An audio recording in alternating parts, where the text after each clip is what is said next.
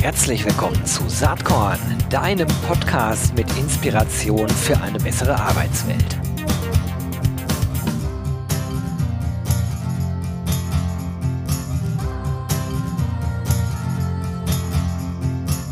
Hallo und herzlich willkommen zum Saatkorn Podcast. Bin heute ein wenig aufgeregt. Ich habe zwei Damen zu Gast, äh, deren Bücher ihr wahrscheinlich kennt. Die sind Top-Management-BeraterInnen und haben im Laufe der Jahre viele spannende Bücher verfasst. Das Neueste hat den wirklich interessanten Titel Eines Tages werden Sie sehen, wie gut ich bin, wie Karrieremythen ihren Erfolg blockieren und sie dennoch weiterkommen.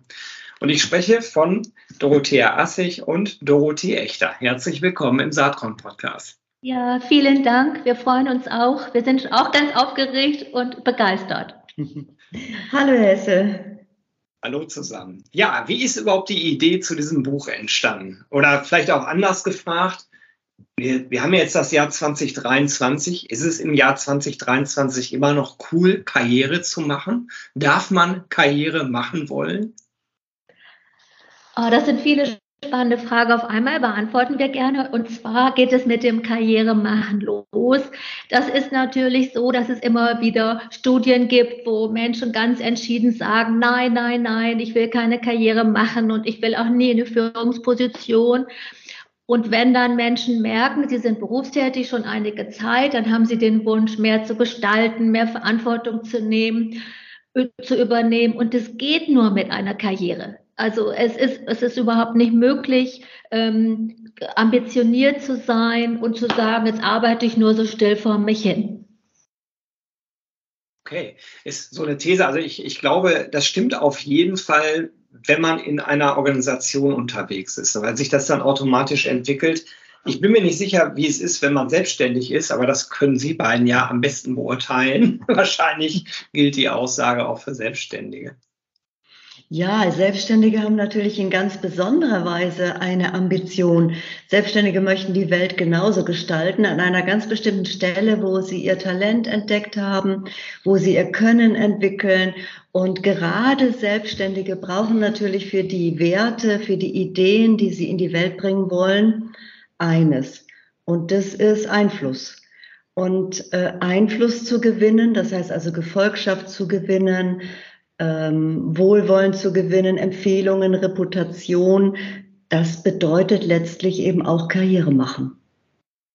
Absolut. Äh, ich glaube, dem kann ich nur beipflichten. Jetzt ist es spannend, weil das Buch, äh, also ja, einen Titel hat, der für, für ein Buch irgendwie sehr ungewöhnlich ist. Eines Tages werden Sie sehen, wie gut ich bin. Ich übersetze das mal so ich muss doch entdeckt werden. Also wenn ich mich anstrenge, dann werden doch andere auf mich aufmerksam werden und mir den, äh, den Weg zur Karriere ebnen. Das ist, glaube ich, der Hintergedanke, der so ein bisschen mitschwingt. Äh, aber das Ganze wird als Mythos entlarvt im Buch, ne? wie, wie in dem Buch diverse Mythen eigentlich stehen. Vielleicht können wir uns an einigen Mythen mal entlanghangeln und vielleicht fangen wir wirklich auch mit diesem, mit diesem Titel an. Warum ist der Titel am Ende der Titel des Buches geworden? Weil da alles zusammenkommt, äh, was Menschen ähm, blockiert, eine Karriere zu machen. Also wenn jemand darauf wartet, unheimlich gut arbeitet, dann denkt das Unternehmen, da arbeitet jemand wunderbar, passt doch prima und äh, bleib mal schön da, wo du bist. Und das ist äh, für Menschen unheimlich schwierig, die dann so merken, ich möchte eigentlich mehr und dann arbeiten sie noch mehr und noch mehr und noch mehr, machen freiwillig Überstunden und ähm, das Unternehmen, das sage ich jetzt mal so, denkt dann immer noch, na, das wird ja immer besser hier. Wir brauchen ja, also ist ja der ideale Platz. Oder wenn jemand selbstständig ist oder eine Künstlerin oder, oder ein Künstler und denkt, ich werde entdeckt und dann leben die in Pamperhausen und arbeiten unheimlich gut und machen super Kunst. Aber wie sollte jemand das sehen? Also äh, was, äh, was wir in diesem Buch beschreiben und auch in unserer Beratung ist, das eine ist eine gute Arbeit, die ist immer die Basis für alles. Also sonst braucht man gar nicht an Karriere denken. Das andere ist, Menschen müssen ihre Karriere forcieren. Und zwar, das ist genau so eine Anstrengung wie zu arbeiten. Eine interessante Aussage. Menschen müssen ihre Karriere forcieren. Da ist man, rutscht man schnell in so eine Richtung. Ähm, also was ist dann das Forcieren? Es gibt ja auch so übereifrige Menschen, die vielleicht auch dann durch ein gewisses Maß, ich sag's mal äh, umgangssprachlich, an Schleimerei und Schmeichelei versuchen nach vorne zu kommen. Und ich glaube, die große Herausforderung ist ja, authentisch zu bleiben. Also wirklich vielleicht auch zu wissen, wer man ist, wofür man steht, was das eigene Wertgerüst ist und sich daran zu orientieren und dann aber auch zu beanspruchen, dass, dass man einen bestimmten Platz haben möchte. Ähm, wie gehen Sie mit diesem Schmeichel- und Schleim-Argument um? Was ist Ihre Denke dazu? Ja, unsere Denke ist dazu, dass natürlich zu jeder Karriere unheimlich viel Wohlwollen dazugehört von ganz, ganz vielen Menschen. Also wenn Sie mal überlegen, wie Ihre Karriere äh, gelaufen ist, äh, dann haben Sie nicht im stillen Kämmerlein gesessen und waren für niemanden ansprechbar, sondern Sie haben natürlich Wohlwollen erzeugt. Wer sollte Sie denn empfehlen oder berufen oder einstellen? Oder äh, wer sollte Ihre Podcasts hören, wenn sie nicht empfohlen werden? Und dazu brauchen Sie letztlich viele, viele andere Menschen und Sie müssen dieses Wohlwollen herstellen. Und äh, klar, also Schleimen ist so eine äh, so ein Ausdruck, äh, eben ein Mythos, weil das letztlich gar nicht so vorkommt. Also jemand, der viel Lob, der viel Komplimente macht, der ein wohlwollendes Klima, eine gute Laune herstellt in einem Team, der ist eben einfach äh, zugänglicher, der stellt mehr Nähe her, bekommt mehr, äh, mehr Chancen im Leben. Ich frage mich immer, äh, welche Rolle dabei das Thema Authentizität spielt. Ich habe es ja eben schon einmal benannt. Für mich persönlich ist das wirklich ein Schlüssel ähm, zum Selbstsein und nicht nur, nicht nur im Berufskontext, ne? also auch sozusagen im privaten Kontext. Ich kann für mich sagen, dass ich vor vielen Jahren echt bewusst die Entscheidung getroffen habe, dass ich äh, keine unterschiedlichen Persönlichkeiten, wohl Facetten, aber keine unterschiedlichen Persönlichkeiten haben möchte. Also der Berufsgero entspricht zu beiden Teilen halt auch dem privaten Gero. Nicht überall. Es gibt ja nun auch private Teile, die mit dem Job vielleicht jetzt gar nichts zu tun haben. Aber was würden Sie als Beraterin, vielleicht auch gerade jüngeren Menschen empfehlen, dahin zu kommen? Wenn man ein gewisses Alter erreicht hat, und ein gewisses Maß an Lebenserfahrung hat, ergibt sich das zum Teil vielleicht automatisch, vielleicht auch nicht. Also wie kommt man zu so einer Selbstreflexion? Was wären Ihre Empfehlungen? Ja, wir haben da ein kleines bisschen anderen Blick auf das Thema Authentizität als Sie. Super. Weil ähm, Sie haben es letztlich auch schon angedeutet. Sie haben gesagt, ja, diese private Gero-Rolle entspricht nicht unbedingt der, der Berufsgero-Rolle. Und so ist das auch. Das heißt, alle Menschen ist es, sind es gewohnt, von einer Rolle ganz in die andere sich zu bewegen. Das heißt, Authentizität ist, heißt jetzt, ähm, in einer bestimmten Situation sich Rollen angemessen zu verhalten und einfach zu wissen, jetzt bin ich im Beruf, jetzt kann ich auch nicht jedes Gefühl äußern, das mache ich dann zu Hause oder ähm, jetzt bin ich mit meinem Hund unterwegs, da mache ich hier nicht auf Top-Management-Beraterin, sondern ähm, für Hundegespräche. Also das heißt, das heißt, dieses, dieses sich bewegen von einer Rolle zur anderen, das ist unheimlich wichtig. Und junge Menschen müssen sehen, ja, was ist Rollen angemessen? Also zum Beispiel, wenn jemand ähm, ganz, ganz jung ist und trifft auf den CEO, dann kann, dann, dann muss, muss, muss die Person, also sie oder er einfach gucken, was ist jetzt hier überhaupt der, der, der angemessene Habitus? Dass ich nicht, nicht weder unterwürfig bin, noch dass ich so überheblich bin, sondern einfach merke, okay, ich bin jung, hier habe ich super erfahrenen Mann oder Frau von mir, fange ich erstmal mit dem Lob an. Ist immer gut. Und dann mit einer Frage, auch gut. Ich wollte ein bisschen darauf hinaus, wie man als junger Mensch eigentlich so ein, so ein inneres Wertekonstrukt eigentlich entwickeln kann. Ähm, Sie sprechen es ja gerade schon an, die, die unterschiedlichen Möglichkeiten sind halt mannigfaltig, wie ich mich verhalten kann. Und ich glaube, am Ende ist der beste Kompass, liegt in einem selbst. Das setzt aber voraus, dass man darüber nachdenkt und auch wirklich sich vielleicht klar darüber wird, was man will. Also ich würde immer sagen, wenn man gar nicht weiß, wo die Reise hingehen soll, dann wird es halt auch, glaube ich, mit der Karriere etwas schwierig, ähm, weil man schon, glaube ich, äh, bestimmte Ziele erreichen muss und bestimmte Pläne verfolgen muss, die sich vielleicht aber auch ändern können. Ne? Das ist ja alles nicht festgeschrieben, sondern die Arbeitswelt ist halt dynamisch. Wie ist da Ihr Blick drauf? Ja, Sie hatten das vorhin ja schon gesagt. Also, dass Authentizität für Sie auch bedeutet, dass ich weiß, wer ich bin und was ich will. Also da würden wir mitgehen. Ohne das äh, ist natürlich überhaupt eine äh, Karriere überhaupt gar nicht möglich. Und äh, für junge Menschen, für sehr junge Menschen ist es sehr schwer bis unmöglich zu erkennen. Weil natürlich müssen die sich erstmal ausprobieren. Die müssen erst überhaupt mal in eine Rolle reingehen und dann feststellen, ups, das ist jetzt nichts für mich. Äh, da ärgerte ich mich zu sehr, da ist mein Talent nicht gefragt. Äh, äh, sondern da muss, muss man mal woanders hingehen. Das heißt, das fängt eigentlich so an, sagen wir mal mit vielleicht 30, ja, dass man schon die ersten Praktika, die ersten äh, Jobs schon gehabt hat, bisschen was studiert hat, bisschen was kann. Und die, die Grundlage dann für, für jede Karriere ist letztlich die Ambition. Also, dass ich merke selber, okay, hier ist was, was mich treibt. Hier ist was, was ich kann. Hier will ich der Welt was zeigen. Ich will was beweisen. Ich will da mehr wissen. Es begegnen mir auf der Straße, überall in Zeitschriften, in Büchern, bei Menschen immer wieder Wissen äh, zu einem ganz bestimmten Gebiet. Das sind alles Hinweise auf meine Ambition. Und wir können da eben den, den jüngeren, ambitionierten Menschen nur raten, ja, geh dem nach dem nachzugehen, ja, und den eigenen Kern und das eigene Wollen sozusagen zu erkennen und auch zu entwickeln.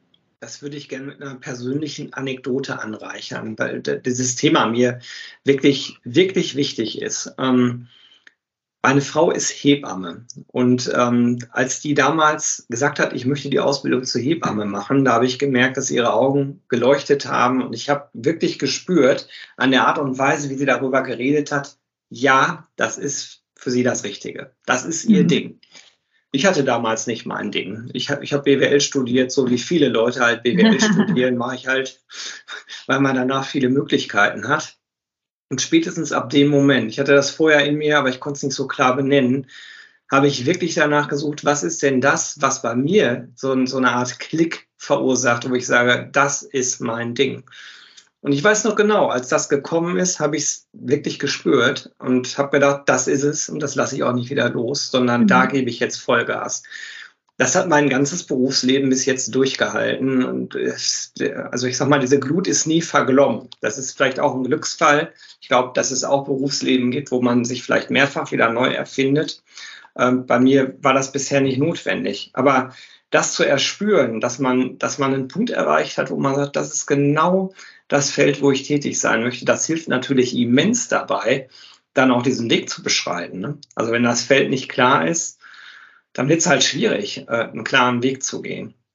Das ist die Anekdote und dann fällt mhm. mir noch was mhm. dazu ein. Äh, mein Arbeitgeber Bertelsmann äh, hat im Employer Branding äh, den Claim Create Your Own Career. Und das war für mich auch äh, so eine Art Guidance. Create Your Own Career. Du bist es. Es ist deine Karriere oder in meinem Fall halt jetzt meine.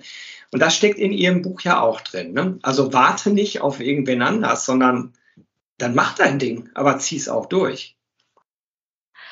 Ja, also genauso wie Sie sagen, also Sie haben das ja an Ihrer Frau festgestellt, an sich festgestellt, in dem Augenblick, wo jemand die eigene Ambition gefunden hat hat und benannt hat, ist das natürlich so, dass, dass dann jemand da um diese Ambition heraus immer mehr Wissen erwirbt und auch, das merken wir auch an uns, immer mehr in die Tiefe des Themas eindringt. Also ähm, für uns ist einfach alle Themen, die mit Karriere zusammenhängen, sind super spannend. Also das finden wir alles, was wir lesen, was wir erfahren, weil wir erfahren immer mehr, also wir die tiefen Strukturen von Karrieren, die erforschen wir quasi den lieben langen Tag. Das würde mich auch nochmal interessieren. Wie war denn bei Ihnen, ich nenne das gerne diesen, diesen beruflichen Erweckungseffekt? Sie sind ja offensichtlich auch schon recht lange in Ihrer, Ihrer Rolle angekommen, sind da erfolgreich unterwegs. Aber wie war jeweils bei Ihnen der Weg dahin? Wann hat es Klick gemacht und warum?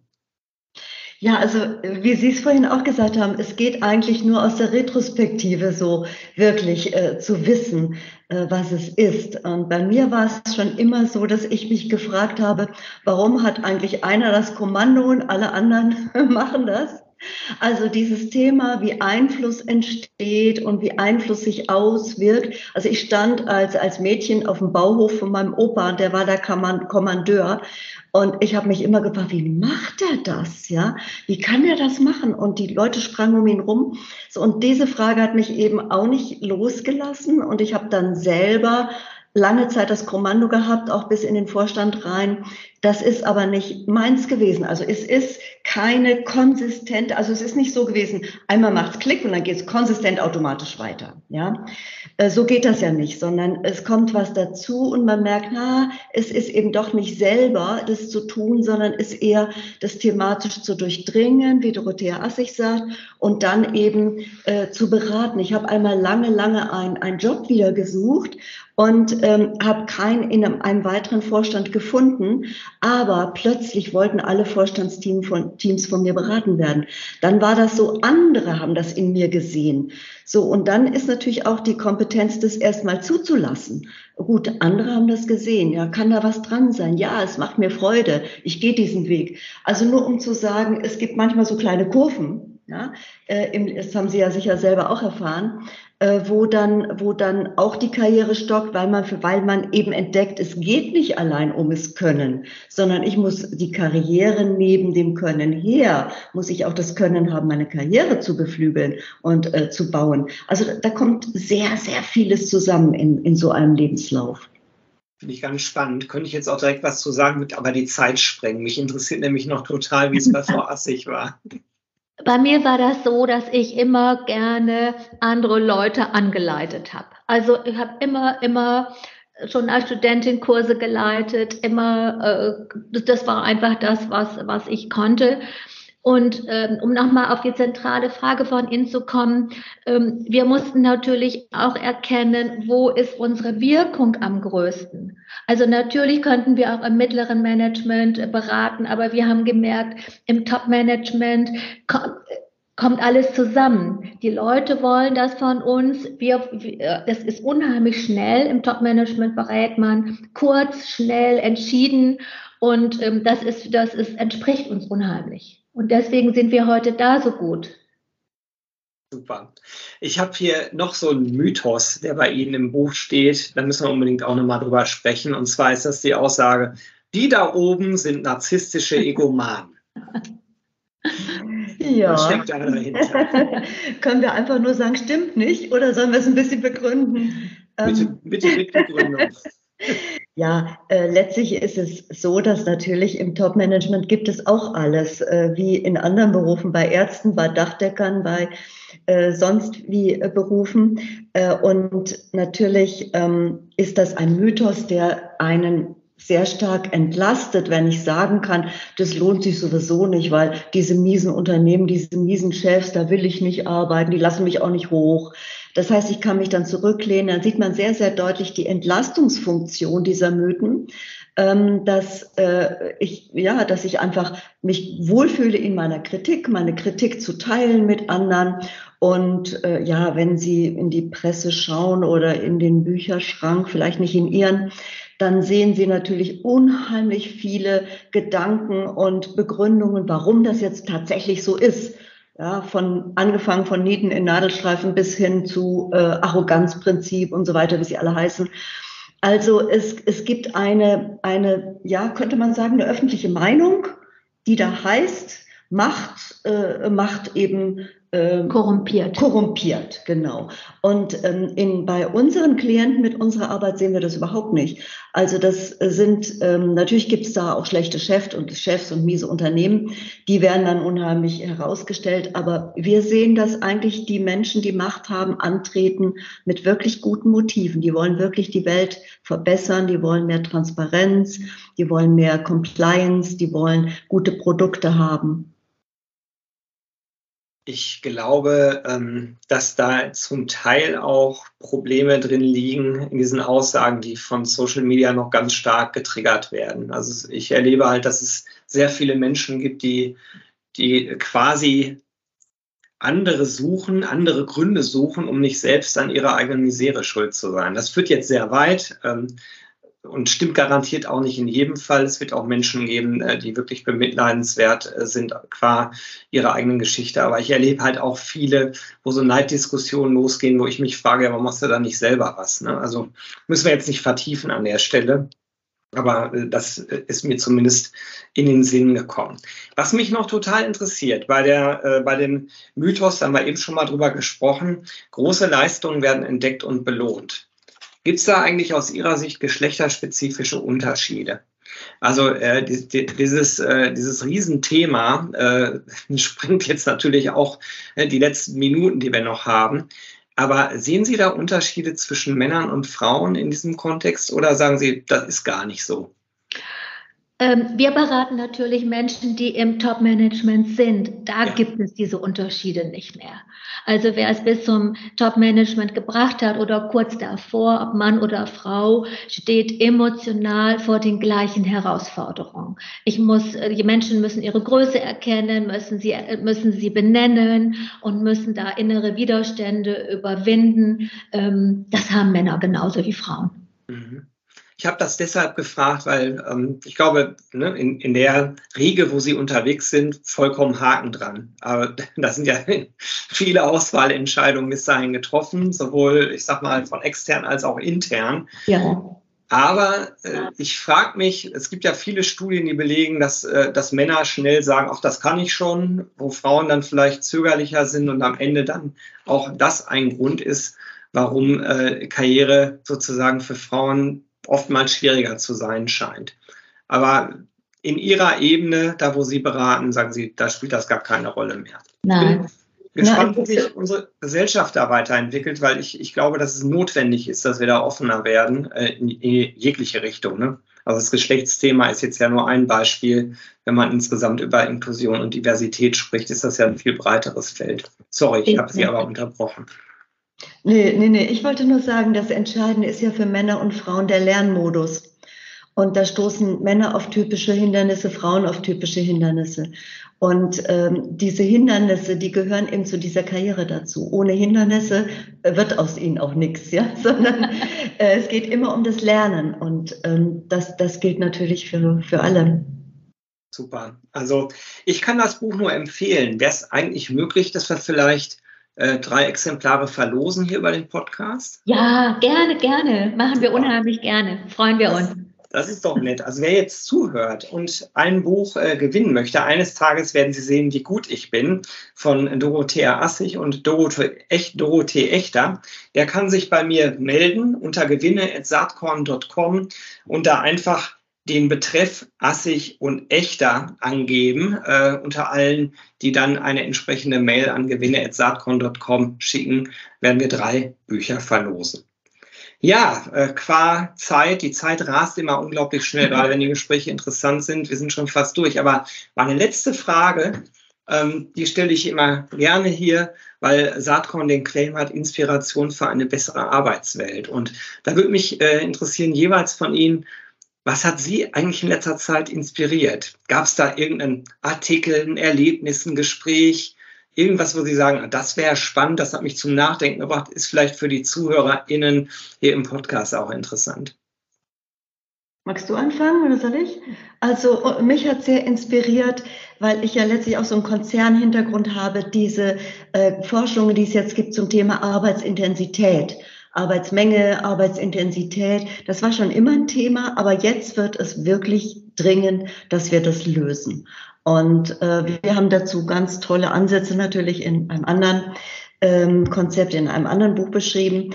Ähm, also das hat mich sehr, sehr inspiriert, dass jetzt doch wirklich der Druck steigt von allen Seiten, von den Mitarbeitenden her, von den Konzernen her, von der Zeit, von Kosten, äh, dass sich da was ändert in Richtung New Work. Super, Dankeschön. Wie ist es bei Ihnen, Frau Assig? Also mich hat ein Buch unheimlich fasziniert. Das ist ein Roman und dennoch von Alex Schulmann. Ähm, äh, zerreiß alle meine äh, Briefe. Und da äh, haben wir, äh, Dorothee Echter und ich, wir haben das Buch aus dem äh, Familiennarrativ Kontext herausgelesen. Also wie werden äh, Familiennarrative weitergegeben? Und äh, das Buch können wir allen nur empfehlen, weil Familiennarrative, die können auch eine Karriere behindern und zwar massiv. Und das ist ein Thema, da forschen wir beide schon sehr lange dran ähm, und äh, lesen, einfach lesen. Äh, finde ich ganz spannend. Ich habe es parallel hier gegoogelt. Es heißt Verbrennen alle meine Briefe von Alex genau. Schulmann. Aber das ja. Thema hört sich sehr, sehr interessant an. Ich kenne es nicht, werde es mir auf jeden Fall besorgen. Ja, ja ich muss erst mal sagen, ganz, ganz lieben Dank, dass Sie sich beide eine halbe Stunde Zeit für Saathorn äh, genommen haben. Leider nur äh, wenig Zeit und man könnte jetzt viel, viel länger weitersprechen, aber ich wünsche Ihnen jetzt erstmal alles, alles Gute für 2023 und sage nochmal ganz, ganz herzlichen Dank, dass Sie heute zu Gast waren. Tschüss! Jo, das war diese Saatkorn-Podcast-Episode. Wenn du nichts mehr verpassen willst und dich überhaupt für die Saatkorn-Themen interessierst, dann abonnier doch einfach meinen niegelnagelneuen Newsletter. Und dann bekommst du jeden Sonntag frisch alle Artikel, alle Podcast-Folgen, außerdem noch meine wöchentliche Kolumne und die Verlosung der Woche in deine Inbox. Musst du natürlich nicht sonntags lesen, geht auch montags oder dienstags. Ich würde mich sehr freuen. Hier nochmal die URL saatkorn.com slash newsletter. Tja, dann bis bald. Ciao.